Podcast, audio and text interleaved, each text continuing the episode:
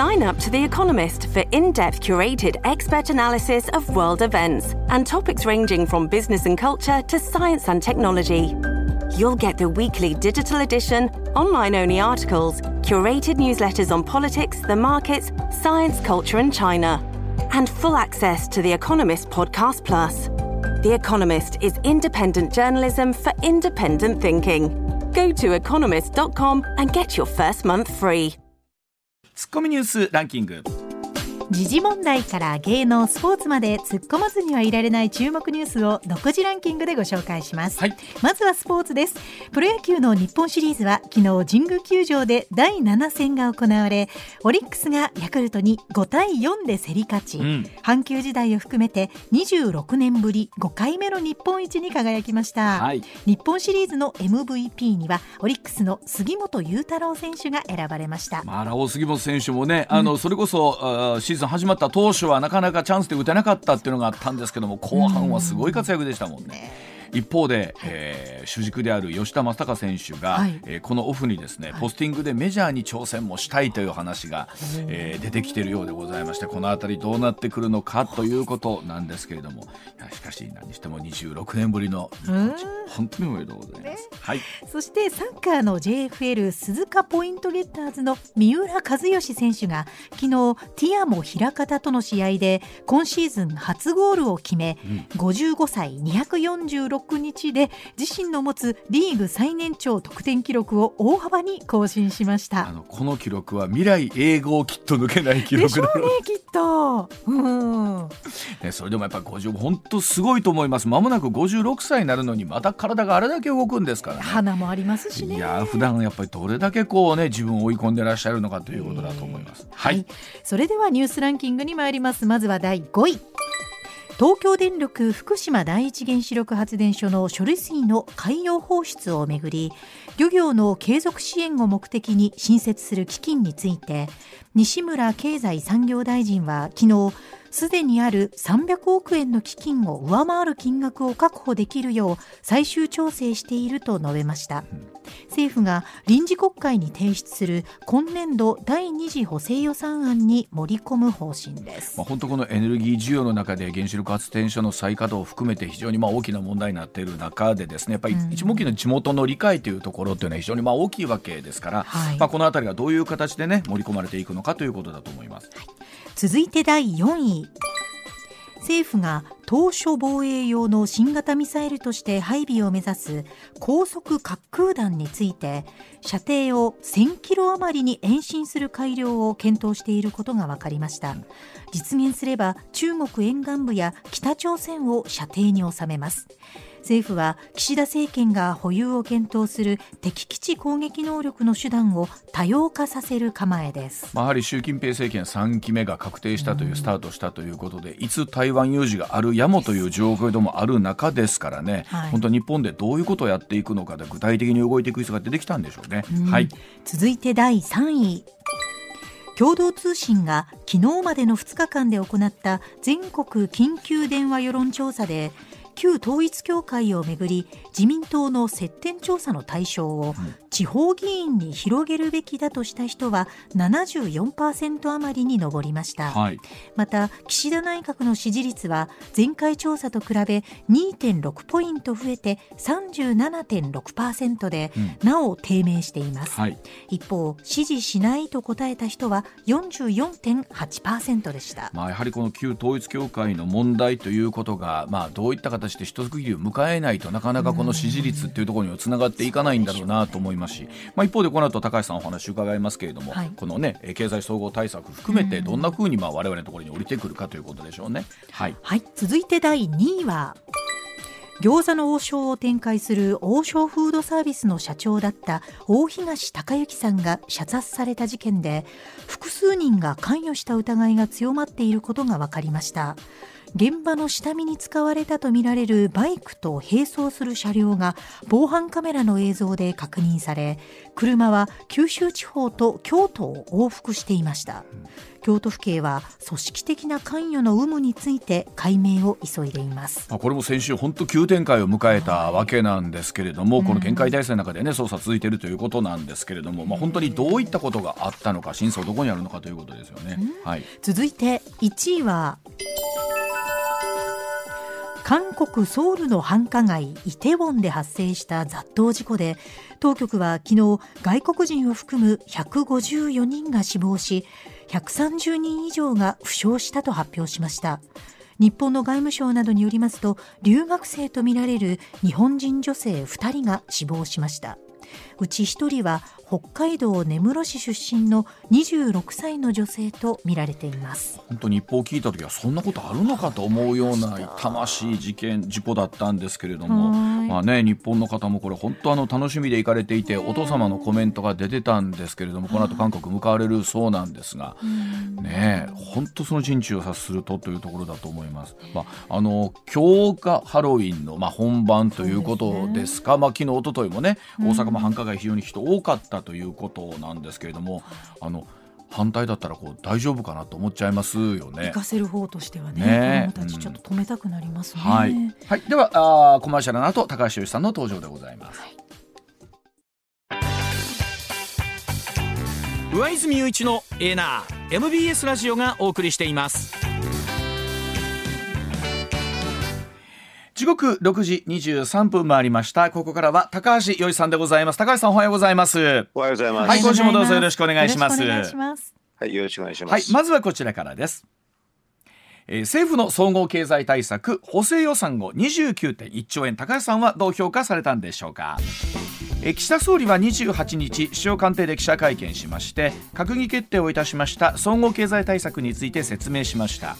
物価高円安への対応構造的な賃上げなどを重点分野といたしまして、えー、財政投融資などを含む財政支出総額39兆円。民間が使うお金を含めますと事業規模は71.6兆円。これによりまして今後 GDP を4.6%押し上げる効果があると試算を説明しました。さあまずは高橋さん今回の経済対策、えー、どういうふうにご覧になってらっしゃるでしょうか、うんえっと、経済対策って何を見るかっていうとですね、はい、はっきりと規模だけなんですよ。規模だけ、はい、ねあの、だからこれはマスコミの報道は全く違うんですけど、とはね、ええ。えー、とね、規模っていうのは GDP ギャップって言って、はい、えっ、と、総供給と総需要の差を計算して、はい、そこにそこに当てはめれば、まあ、これで OK なんですけどね。はい、えっと、私がまあ計算すると、大体 GDP ギャップって30兆円弱なんでね。はい、おっしゃいますね。まあ、あの、その意味では、あの、OK ですね。ただまあ、あの、岸田さんの説明は、あの、よく聞いてると、説明内容はちょっと違うんですけど、結果として同じだからいいですって、うん、そういうふうな、えー、私の評価です。あの、つまり、規模ということは、細かいところに何を使うかの、いらないわけですか？うん、有効需要の原則っていうのがあって、はい、あの、だから細かいのに何に使うかっていうことばっかり報道してんでね、全くほとんど意味がないですね、はい、あれはね。結果は同じってことですか、えー、何にえー、そうです。一つ似たり寄ったりなんです。まあ、あの、後でちょっと説明しますけどね、はい、えっ、ー、とね、あの、違いがあるっていうのはあるんですけどね、それは何に、何が違うかっていうと、はい、実はね、あの予算っていうのは組んでも執行率って言って、はい、実際にどんだけ本当に実行できるか執行できるかっていうのがポイントなんですよ。はいはい、でそれで見るとですね、うん、あの、はい、えっとこのような経済対策が2種類あって、ええ、あの一つは補助金系、はい、もう一つは減税系って2つあるんですけどね。どで減税系は執行率ほぼ100になるんですけれど、補助金系は執行率がうまくいかないんです。だから、うん、今回の話やなな中身を見ると小玉の大きい玉じゃなくて小さい玉の補助金系があじゃあ小さい玉の補,、えー、と補助金系ばっかりなんで。はいあの執行率はね上がらない可能性があるんでそこは問題だとも言えます。中身を余っちゃうってことですか？そうです。余りやすいです。あのなんかあの玉がちっちゃいとなんか使い切りやすいのかなと思うんですけど、えー、そうでもないですか？逆逆玉がちっちゃいとですね、ええ、あのまああのそこに来るか来ないかとかですね、うん、ええー、とあと分かりにくいんですよ。だから、うん、えっ、ー、と大きい球の減税系っていうのがあれば、はい、あのこれはもう確実に執行できるんですけどね、はいはい、玉がちっちゃいとね、うん、えーと、補助金系っていうのは分かんないですねこれ。はあじゃあ余ったまま余ったままとか使われないままこう浮いちゃってるみたいな感じになるんですね。そう予算は組んだけど使い切れなかったっていうのは結構多くなるかもしれないなというふうにな内中身を見るとそんな感じがします。はあ。あのこの谷のその仮にじゃあ執行できずに余った分っていう分はどうなっていくんですか、高橋さんそのお金っていうのは。来年の上金にはなっちゃうんですよ。だそのまま来年に戻って。えー、そうです。まああのそのままじゃなくて剰余金ですからね。はい、要するにあのなかったものとして、うん、えっ、ー、と来年にあの繰り繰り越しもできなくて、はい、来年に、うん、あのもう予算がなかったっていう感じの処理になっちゃうんですね。はあ。そうか。だから新成人一人に10万円相当給付とかって本当に新成人が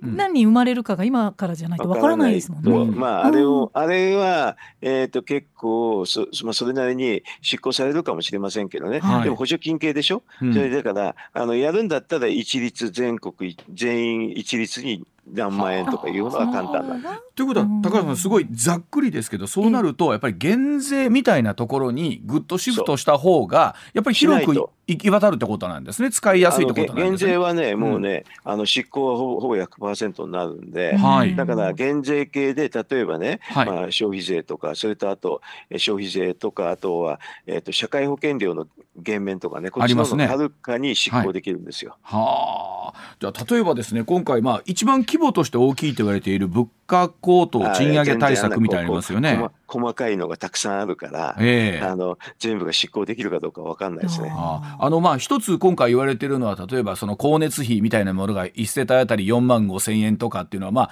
あの出てますけれども、ああうん、あれはまあそこそこ執行できるかもしれませんね。でもすでに4万5千円レベルでしょ？そうですね、あの予算で考えると、うん、えっ、ー、とまあ5兆円レベルの数字なんで、ね、あんまり大きくないですはっきり言えば。あやっぱりそうやって思うとあのいつも高橋さんおっしゃっていただいてますが例えば消費税の減税みたいなものっていうのはやっぱパワーはやっぱりすごいわけですよね。ドカンと大きい分っていうのはね。うん、そう。だから、あのそういうのが今回ないんでね、うん。はい、あの大だ大玉の減税系がないんで、うん、えーと、予算執行はね結構うまくいくかいかないか分かんないですね。でこの、はい、うん、時間が短くあの執行する時間が短くない短いと結構ね余ることがあるんです。と、うん、いうことはこの29.1兆というところ、まあ、大方30兆というところでありますけれども、はい、まあ、実際このがあんまり細かく分かれちゃってるとあんまり意味ないっていうことなんでしょうかね希望として考えたら、ね。うん、そうですね。細かく分かれてると、はい、あの結構周知設定が難しかったりあと使い勝手が悪かったりするともうパターンと執行ができなくなっちゃう時があるんですよね。ちなみにあの高橋さんこの大規模なね、えー、この経済対策以前から、まあ、埋蔵金を使えばいいじゃないかとお話ありましたけれども、あのこの財源がね、財源の話はちょっとまだわからないから、うん、あの要するに補正予算出ても多分つなぎ国債でいくんだと思うんですけどね、はい、えーと、財源がでもつなぎ国債が終わった後に増税になる可能性も結構あるんで、えー、だから私は埋蔵金で埋蔵金処理だと増税ってなないんですよ、はい、だから埋蔵金処理の方ではるかに処理の方がはるかにいいと思うんですけどこれは今回ほとんど出てないんで、えー多分増税系になるような可能性高いですよね、あのちょうど同じようなタイミングで先週末ですか？政府の税調の方でも、消費税増税やむなしみたいな声も合わせてこう動い出てたみたいなところありましたよね。そうですね。あれはねアドバルーンでね、はい、あの消費税増税はちょっと難しいんでしょうけどね、他の、えっ、ー、と所得税の増税でね前にあの東日本大震災の時に復興増税ってあったでしょ？はい。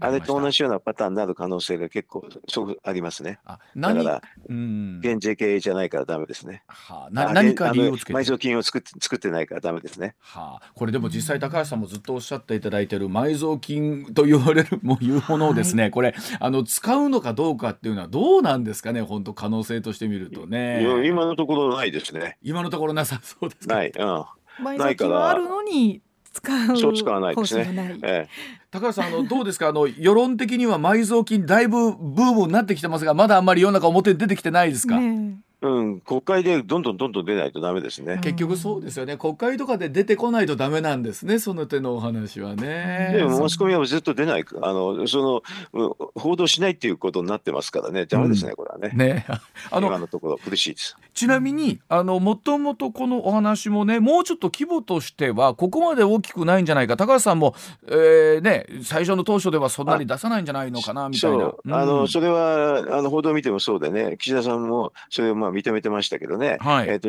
自民党の中の安倍派の人、まあ、萩生田さんとか世耕さんが、うん、まあ、結構せっついて頑張ったんでね、はい、規模は大きくなりましたからね、ね。だから次にあの萩生田さん、世耕さん、あれでね、埋蔵金で頑張ってもらいたいですよね。ね。あのどうでしょう、例えば今回、この辺りの予算規模が出ましたけれども、さあ、さらに今後、高橋さん、注目していくポイントというと、どこでしょうか？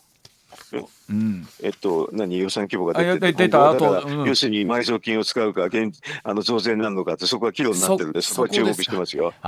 ー、結局財源は一体どこにあるのかっていうところが一番の大きなポイントということあのはっきりなしてませんからね。埋蔵金使うと言っちゃったらもう増税がないっていうのは明らかなんですけれどそれ言わないですからわからないですね、うん。えーと、財源の優先順位、うんうん、えっと、一番最初はだから無駄を削るっていうのとあって、はい、まあ、あの今でも無駄を削って30兆は出ないんですけれどね、はい、その次埋蔵金があって埋蔵金は50兆あるからあの30兆楽勝なんですよね。はいでその後に増収っていうのがあって最後に増税っていうパターンなんですけど、うん、なんか増税が一番先に出てきてますよね財務省の、はい、だからこれちょっと増税の前にやることがあるっていう人がいないとダメですね、うん、あの例えば無駄のカットみたいなものっていうのはこうできてる感じがあるんですか、ね、それはあのそれはやってもね大大してその大きくないからまあそこはあの、えーと、そこで財源出すのはちょっと難しいですからね、だからその埋蔵金になっちゃうんですけどね。規模のまず一番大きいところからまずこれなんとかして。はい。まあ、でも、あのイメージで言うと増税という一番やってはいけないことが先になっちゃってしまう可能性もあるし、ということなんですね。その順番が全く違うしあの報道なんかも要するに無駄な話埋蔵金とあと増収の話って全然出てこないですね。うん。まあ、結局なんかじわりじわりとおっしゃるようにつなぎ国債みたいなお話からじわりじわりと我々はこう結局は増税の方に向かってるんじゃないかみたいなところあ我々っていうか政府がね政府がね。向かってますね。ね。なるほど分かりました。はい、えー、時刻6時34分でございます。続いていきましょう。さあ最近よくお話出てきます。インボイス制度って一体何なんでしょうか？消費税の正確な納税額の把握を目的としたインボイス制度1年後に導入されるのを前に各地で税務署職員や税理士が制度を PR しています。インボイス制度の導入後にお商売をする事業者が消費税の控除や還付を受けるためには品目ごとに税率や税額が書かれたインボイスという請求書やレシートが必要になります。お商売する事業者は取引先からこのインボイスを求められるケースが想定されるということなんですが、現在消費税が免税されている小規模事業者インボイスを発行するために必要な登録を行うと消費税の納税義務が生じるということで登録するかどうかそれぞれの事業者が個別に判断することができます。一部ではこのインボイス制度は増税だと反対する人もいますがさあ改めてこの制度はどういった制度なんでしょうかということなんですけども、高橋さん今ざっくりとコメントご紹介させていただきましたけれども、はい。うん、正確ですね、はい、えっ、ー、とまあ、普通の消費者の人は、まあ、関係ないといえば関係ないんですけどね、はいはい、あの消費税ってもともと消費者が払う税金なんですよ、すべてが。はい、それを相手のあの、まあ、その前、そこに至るまでの普通の業者ね、うん、業者は消費者からもらったのをもうそれぞれ税務署に納税するってだけなことなんですけどね、はい、でこのインボイスが書いてあると、あの取引の分だけ、どんだけ消費税がっていうのが分かるから、うんうん、その分だけ納税するってだけで、納税するっつっても別に業者が納税するわけじゃないから、最終的には消費者の払ったのを分けて納税するだけなんですよ。そうですよね。もともとは消費者が払ってるわけですもんね。はい、消費者は私ら消費者が払ったのを、はい、業者の人が途中の人が、はい、あのこんだけの分だって払ってるだけなんですよね。それが基本なんだけど、うん、相手に入るまああのその非課税業者って人は消費税はいただいてるんですよ。はい、だって我々払ってるでしょ。うだから必ず業者のどっかにはその消費税行ってるわけですけどね。うん、それをは もらってるのに払わないっていう人が結構いるんですよ。はいはいなるほど。はい。うん、で今回のこういうインボイスっていうのは、あの最終的には消費者がもらってるやつをそれぞれの業者の人はそれぞれのところで払いましょうっていうだけの制度なんでね。ということはどどうしてこれが増税なんですか増税になるわけない増税になるっていうのは、はい、税率が上がって最終消費者にしかならないんですよ消費税っていうのは。うん、はいだから相手の間に入ってる業者っていうのは全然ただ単に消費者からもらってるのを預かってるだけなんだけどそ、ね,、れをね払え払えっていうと増税になるっていう人 私は理解不能ですね。これはあのあの例えば正確な納税額の把握を目的ということですから、うん、あの、うん、高橋さんそん正確な消費納税額ってなかなか消費税っていうのは把握できてないところが今でもあるってことなんですかこれ。今までだから消費者が払ってる分の一部はねあのある業者にはまっちゃってその人は払ってないってだけですよ。小規模のね事業者なんかそれをまあ把握するシステムが難しかったってことなんですかね。いやあのだからインボイス連に反対してたからですずっと。でもインボイスなんてね世界のどこでもみんなありますよ。だって領収書の中に金額、はい、金額のありまあ請求書の中に金額のところに消費税をちょこっと書き込むだけです書いてますもんね。あ書き込むだけ。はい。うん、そんなのあれじゃ最終消費者から見ればいつもあれじゃないですか。レシートが時に書いてあるじゃないですか。はい、それだけの話をそれを業者もやるってだけのことですから、ななんなんの変な話でもないですよこんなもん。まあ我々からすると例えば消費者として納税している分がしっかりとそれが国に使われてないと意味がないわけですもんね我々も。で今までだから非課税業者のところは消費税を払ってたんだけどその人たちは払ってなかった。それだけのことですからそれを今度払え払えばいいって言ってるだけなんで増税でも増税の癖はずはずないじゃないですか。これあの世界的には標準だったっていうものが今当たり前ですよ。あの日本では導入されてなかったっていうのはなんか。導入するときに文句言うからですよ。はあ、これはじゃあ最初のおそらくあの1988年9年の時にからその仕組みはなってなかったってことなんですね。そうそうです。あの導入するのに文句がたくさんあるんで、はあ、だから逆に言うと88年から30年近くね、はい、えー、っとその人たちはポッポに入れてたんですよ。我々消費者はずっと払ってたんだけど。じゃああの時はむしろやっぱりその間接税とか消費税というものをまず導入するのが先で、はいはい、この仕組みはじゃあちょっと後にしましょうかととりあえず。えー、うんでも最近さ税率10%になっちゃってるんだね。そうですよね。だからあの要するに見入りが大きいんでこれはあの実は益税という言い方をするんですよ。益税ほう。おかしいでしょ？利益の益。利益の益ですなんで消費者が払った税金は益なんですかっていうふうに思わなきゃいけないですよ。あの改めてでも高橋さんとお話してると消費税というもののあり方っていうのは本当にこう考えますけれどもねあのどういう仕組みであるのが正しいのかなというか。正しいって他の国でやってるのと一緒でしてね。あの要は最終的に消費者があの税金を払うっていう意味で相手、ね、間に入る立つ業者は自分で払ってないわけなんで、ね、そこはポッポに入れるなってそれだけのこと言ってるだけですね。まあ、まあ、もちろんあの、ね、小規模事業者の方でももちろんしっかりね、納税なさっているという方も、うん、あだって非課税業者だからしてませんよ。ね非課税業者の方はそれがまあ貴重な利益になっている会社も多かったんでしょう、まあね、だからそれが貴重っていうのはおかしくて、だからその人から取ってるわけだよね。それを自分たちのポケットに入れてこれが貴重だとか言ってるのはおかしいでしょ、そもそも。なるほど、はい。あのいよいよもう来年あたりからさらにこのあたりのね、はい、ニュースも多くなってくると思いますけどもともとというとそういうし、ね、仕組みであるということだそうでございます。では続いていきましょう。こちらでございます。さあ時刻6時まもなく40分になります。さあイーロン・マスクさんなんですけれども買収、えー、イーロン・マスクさん買収でツイッターはどう変わっていくんでしょうか？アメリカの電気自動車大手テスラを育てました実業家のイーロン・マスク氏およそ6.5兆円でツイッターを買収いたしました SNS を軸にサービスの多角化を図りましてツイッターの慢性赤字を脱するという考えなんでしょうけれどもさあこの買収によってツイッターは変わっていくんでしょうか？さあ高橋さんもよく利用してらっしゃいますがこのニュース高橋さんまずどんなふうにご覧になりましたですか、まあねあのいろんな事業買収する方だから、はい、まああのそこはあの経営判断ですから52ってだけですけどね。これはあの使う方は別にだからといって何が変わるって感じじゃないんでしょうかいやいや変変だったら他に乗り換えるだけじゃないですか。その自由はありますもんね。ね、うん、関係関係ないですよだから普通の民間ビジネスですからね。うん、あのただねあのまあ SNS ってなって私どうやって使ってるかっていうと、はい、あのツイッターっていうのは文字。それで、うん、あのあと YouTube っていうのは動画っていうんで分けてるわけですけどね、はい、これね、メディアの感覚からいくと、ツイッターが文字ですから新聞に相当するんですよ。それで YouTube の方がテレビに相当するって私はそんな分け方をしてるんです。なるほど。じゃあテレビ出演と新聞記事を SNS の上でやってらっしゃる。うん、それだけのことです。それであの新聞ってどちらかというと文字だから、うん、えっ、ー、と結構コメコメント臭いんですね正直言うとね。あの要するにもも文字を読む人っていうのと、はい、テレビを見る人のが違うっていうのと一緒で、で、あの、うん、それで面倒くさいんですけれど、まあちょっとあれですよね。ちょっと指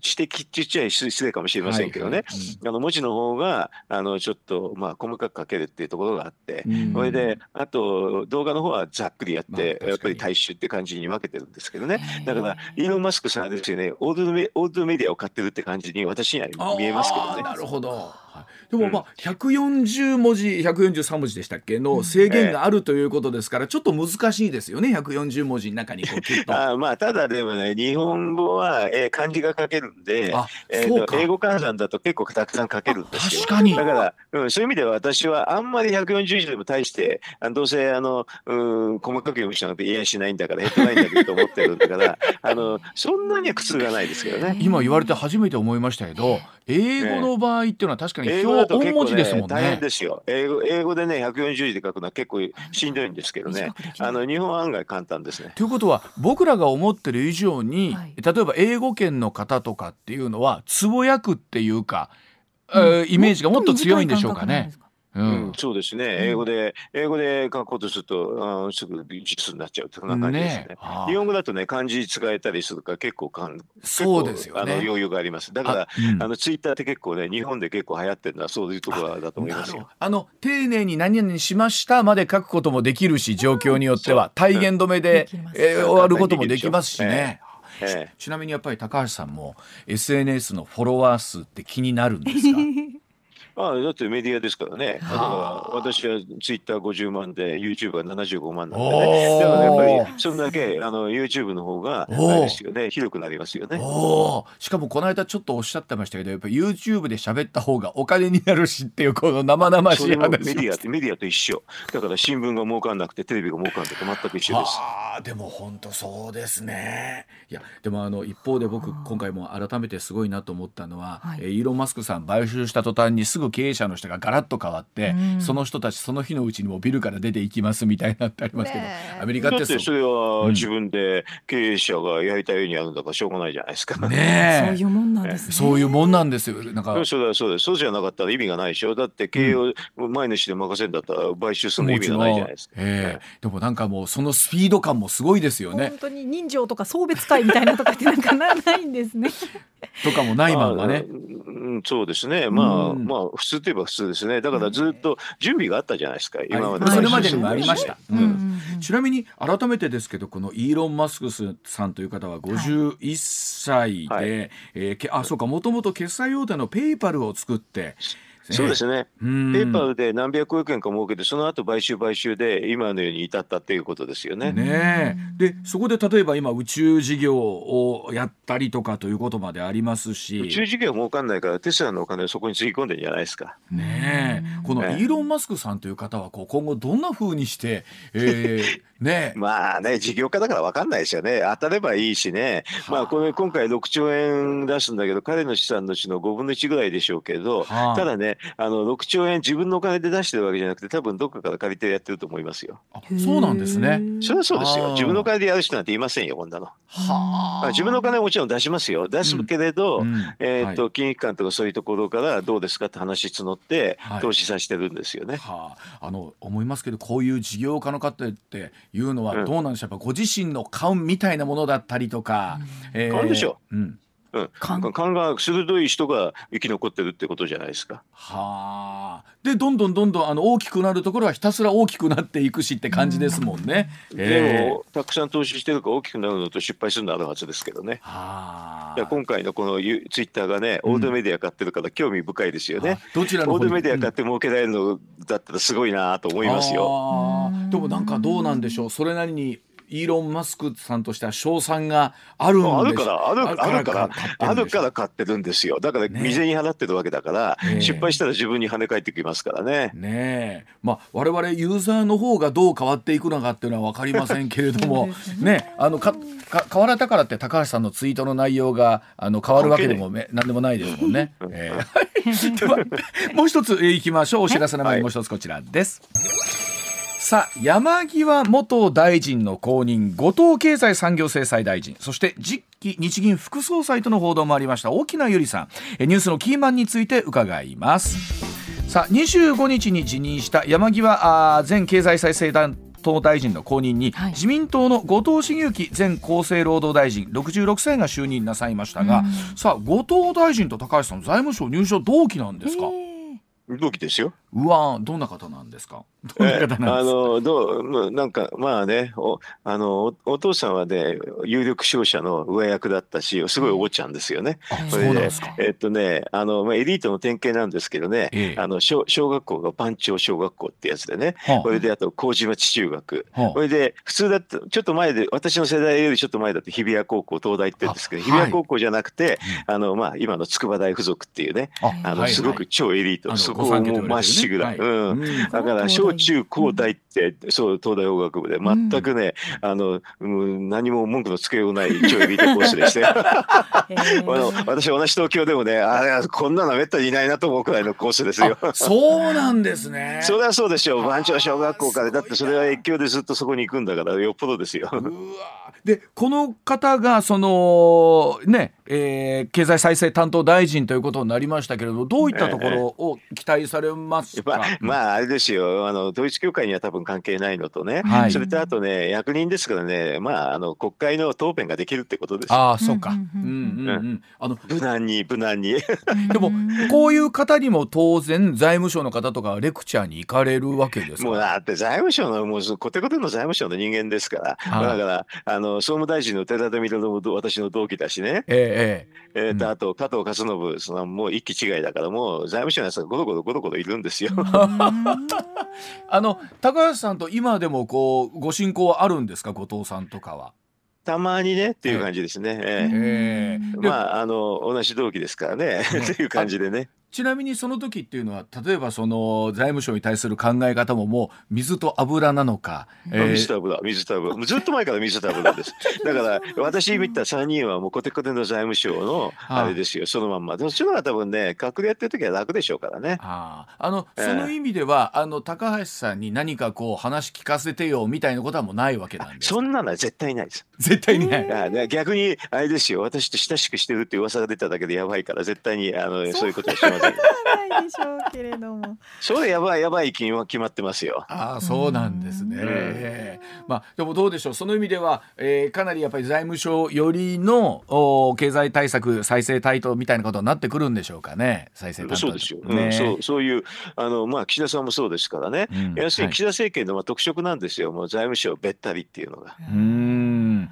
となってくると今後まあいろんなお話出てきますけれどもまあも冒頭にお話した補正予算の話もそうですが どういうふうになっていくのかってことですよね。えー、あだからまあ補正予算額が決まっちゃったんでね、うん、復興増税の話だから増税ね、うん、えっ、ー、とこのコロナコロナ増税っていうのかな。コロナ増税みたいな話あと物価高増税っていうかもしれないけどまあこういうふうな方向にどんどんどんどんいくような気がしますけどね。こういうメンツを見てるとね。物価高増税ってなんか全く逆のことを言ってるようなイメージがありますよね。物価も高いし増税だしね。あの何でもねいいんですよ。でも確かに今あの高橋さんが言ったコロナ増税って言われたら、うん、んってちょっと思っちゃいますもんね。みんなで乗り越えなきゃっていうのはありますよね。それはだから復興増税の時に使った財務省のレトリックでね、間違いなんですよね。はい、あのああいうふうな震災があった時には増税しちゃいけないっていう大原則があるのそこを破るわけですよ。そういう言葉でね。はい。でも我々なんかそういう言葉が出てくるとやむなしかなっていうふうに思っちゃいますもんね。あ、それは勘違い。勘違いであとね洗脳に洗脳に染まってだけです。はい、ちなみにもう一方その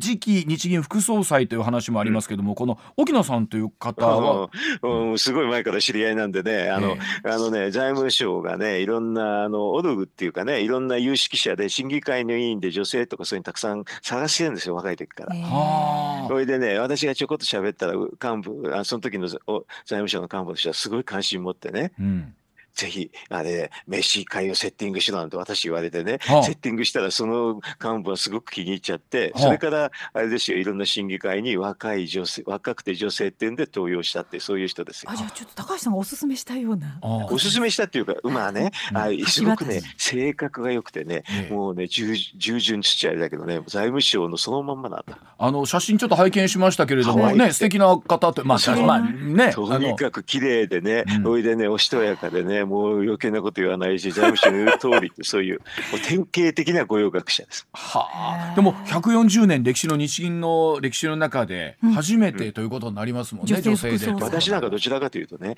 うん、この人総裁候補だと思ってます。えー、だってインパクトあるじゃないですか。あ確かに。あの副総裁なんてケチなことしないで、ね、あの勇気があるね総理だったら総裁にしようって言います。あの、うん、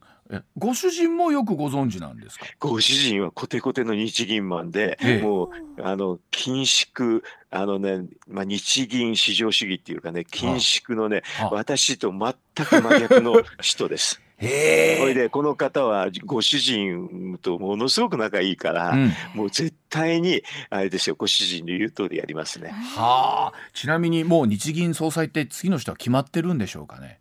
いや、決まってないですよ、まだ。あ、まだ決まってない。あこれは来年の通常国会で人事を提供しますから、えー、えー、っと、そろそろかな、内定、内定っていうかね、いろんなのに調べに入るって、こんな感じですかね。ままだ最後の最後までは決まってないイメージですか、全然決まってない。それは決まってないですね、まだ。うん、はい。では、お知らせの後もう少しお話を伺ってまいります。では、続いてはこちらでございます。年金システムは保険料納付の期間延長しか正解がない理由でございます。年金の納付期間の延長が話題となっています。年金保険料の納付期間現在20歳から59歳までの40年間なんですがこの期間を5年間延長いたしまして20歳20歳から64歳までの45年にする案が政府内で検討されています。さあ改めて今日は年金の本質と保険料納付期間延長した理由についてお伺いをしたいと思いますが高橋さんは本当にあの年金の仕組みというのは我々もどう理解したらいいのかと思うんですけれども はい。ねええ 年金って何かっていうと答えられる人いないんですけどこれはね年金保険っていう保険なんですけどね、はい、じゃあどんな保険かっていうと長生きした時のための保険っていうのが正しい答えなんですよ。はい、ちょっとピ,、ピンとこないかもしれませんけどね、はい。ええ、あのね死亡した時の保険ってピンとくるかもしれませんけどね。あの長生きした人の保険ってのはどういうことかっていうと、はい、えっ、ー、とね長生きしないと何ももらえなくてただ払っただけなんです。払うだけなんです。えええええ。でね、うん、長生きした人は実はあの早死にした人からの保険料で保険金をもらってるってそんな保険なんですよ。なんかうわーって言われて本当そうなんです本当そうです、ね、あの要するにあの長生きしない人っていうのは本当保険料払っただ払っただけなんですはっきり言うと。そういうふうな保険なんでそういう品物な品物なんでね、ええ、だからあのでも平均的なあの人を念頭に置きながら保険料率を考えるんですけど、え、あのちょっと前の制度あのこれ、今の制度っていうに近いんですけどね。これ40年間20から60まで40年間払うでしょ？はい。これでどのくらい払うかっていうと大体まあ年収の2割ぐらい払うんですよね。そうすると40年間2割払うっていう仕組みが頭の中にまず入れてもらいたいのと、ええ、どうどうしてこういう仕組みになってるかっていうと実はね、うん、60から80ぐらいまでしか大体生きないんです。20年間しか生きない。はいはいはい、で20年間でそれであの払った金額っていうのが、うんうん、えー、っと40年間の2割ですからね。はい。残り20年間で年収の4割大体平均的にはもらえるってそういうふうに設定してるだけなんですよ。なるほど。でこれが80が伸びたらどうなるかっていうとね。確かに、はい、うん、80がの80が90になっちゃったりしますよね、えー、そうするとね2040年間2割しか払ってないと60から90まで生きるとですね、うん、ものすごく実は保険給付金額が減っちゃうんですよ。確かにはいはい。だからしょうがないからこれを60まで払うのを70までにして それで残りの20年間をを生きても大丈夫なようにしてるってそういう設計なだけなんです。でもかんいやもう高橋さんに言われて確かになんですけどあの、うん。あのは早くしてなくなっちゃうとただただ納めただけになるわけなんですね。支払っただけになっちゃって。でね、だから年金でいろいろ議論するんだけど、みんなねええ、おかしくて、うん。なんかもらえないとか言うでしょ？はい。そうすると私、本当あんた早く死ぬんですか？ってすぐそういうふうに思っちゃうくらいな。ん いや、あの、誰でもそうですけど、はい。100歳まで生きたら、長生きしたらすっげえもらえますよ。です。あということなんですね。はい、うん。なるほど。で、なんかみんなね、少ないとかね、いろんなこと言うんだけどね、いや、長生きし、長生きしたらすっごいもらえますっていつも答えるんだけど、その分までははもらえるわけですもんね。生きてる間はもらえるわけですもんね生きてる間はね、はい。あだから長く平均寿命で長くない長く生きれば生きるほどものすごく払った分よりたくさんもらえるっていうのは年金です。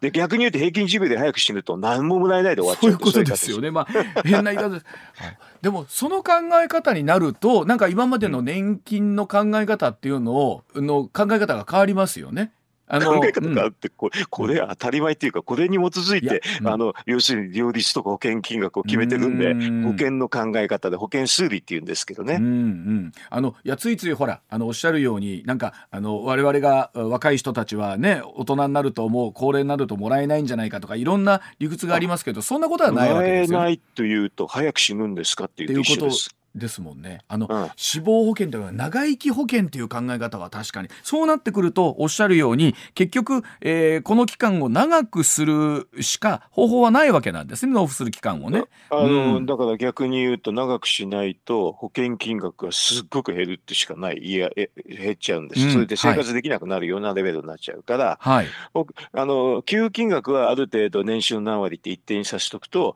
実は長く取るしかないう。ーん。長くめるしかないんです、はい、でということは、まあ、あのこの形しかもう今のところ正解はもうないということなんですよね。今のところって今の数学ですからね,、うんねほぼ算数のレベルとしてはないです。ないですということなんですよね。まあでも確かに働く世代が少なくなって、まあ納付する人っていうのがね少なくなってると今度は期間を延長する。説明は全然違いますね、はっきり言ね。うんなんかこのこういう説明してるからなんだかわけわかんないんですけどね。うんあのはっきり言って長生き保険なんで長生きす